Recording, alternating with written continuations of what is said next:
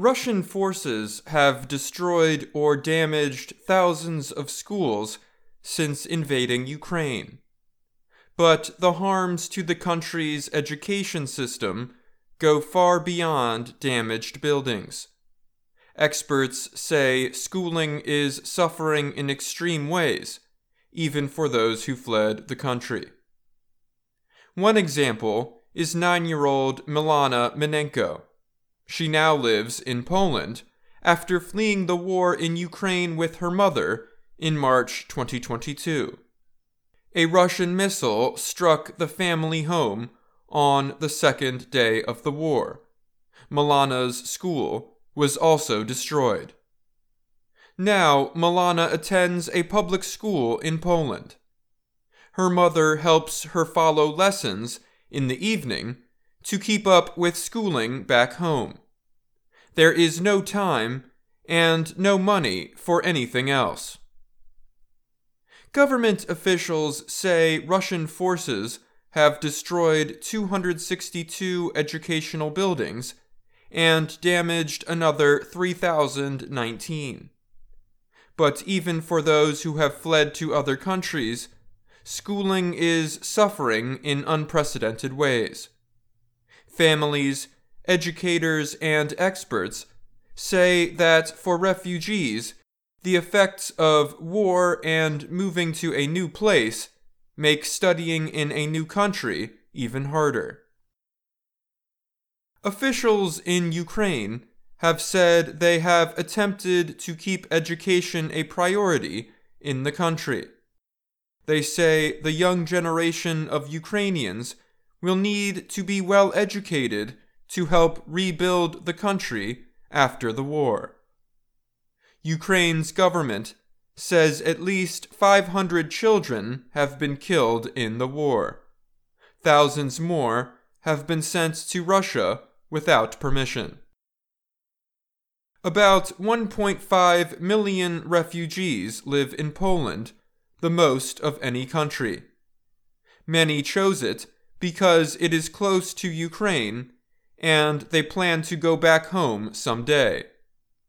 In Poland, children are not required to attend local schools, but school is required in Germany and some other countries. The United Nations Children's Organization, UNICEF, estimates fewer than half of child refugees in Poland attend schools. That is about one hundred eighty thousand students. Many do not speak Polish. About thirty percent of children from Ukraine studying in Polish school systems are also studying Ukrainian lessons online, UNICEF says. The numbers drop with older students, with just twenty-two percent of Ukrainian teens in Poland attending the country's schools. Students following lessons in two languages have more difficulties in school. This is in addition to problems students have dealing with the move to another country and the trauma of war. Many refugee families have moved several times within Poland. Students trying to keep up with Ukrainian schoolwork abroad can still experience the effects of war at home. Polina Plokenko is a sixteen-year-old who left her Polish high school to work on online lessons with her Ukrainian school on the front line in Kherson. Bombs often send her teachers fleeing into shelters. It is hard because it is my last year of school, and I needed to learn a lot of information by myself, Polina said. Since age eleven, she has wanted to study acting at a Kyiv university. This month, Polina is taking Ukraine's final state examination, which students must pass to enter universities.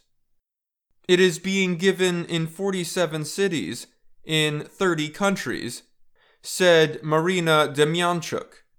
She is a professor who helped organize the exam at a center in Warsaw. To prepare, Polina attends Saturday classes at one of three Ukrainian schools set up in Poland by the group Unbreakable Ukraine. Victoria Knapp is the group's founder. She said the school's teachers, who are also refugees, think the overall level of student knowledge is quite low. But the group's goal is to provide a high-quality education, even with a very limited budget. Some Ukrainian students are becoming better at speaking Polish and plan to attend universities there. Others still feel disconnected from Poland. Some refugees have been bullied. Milana's mother, Oksana, said she looks forward to the day when her family can return home, so that my child can go to her teacher and hug her. She added, "That's what she dreams of." I'm Dan Novak.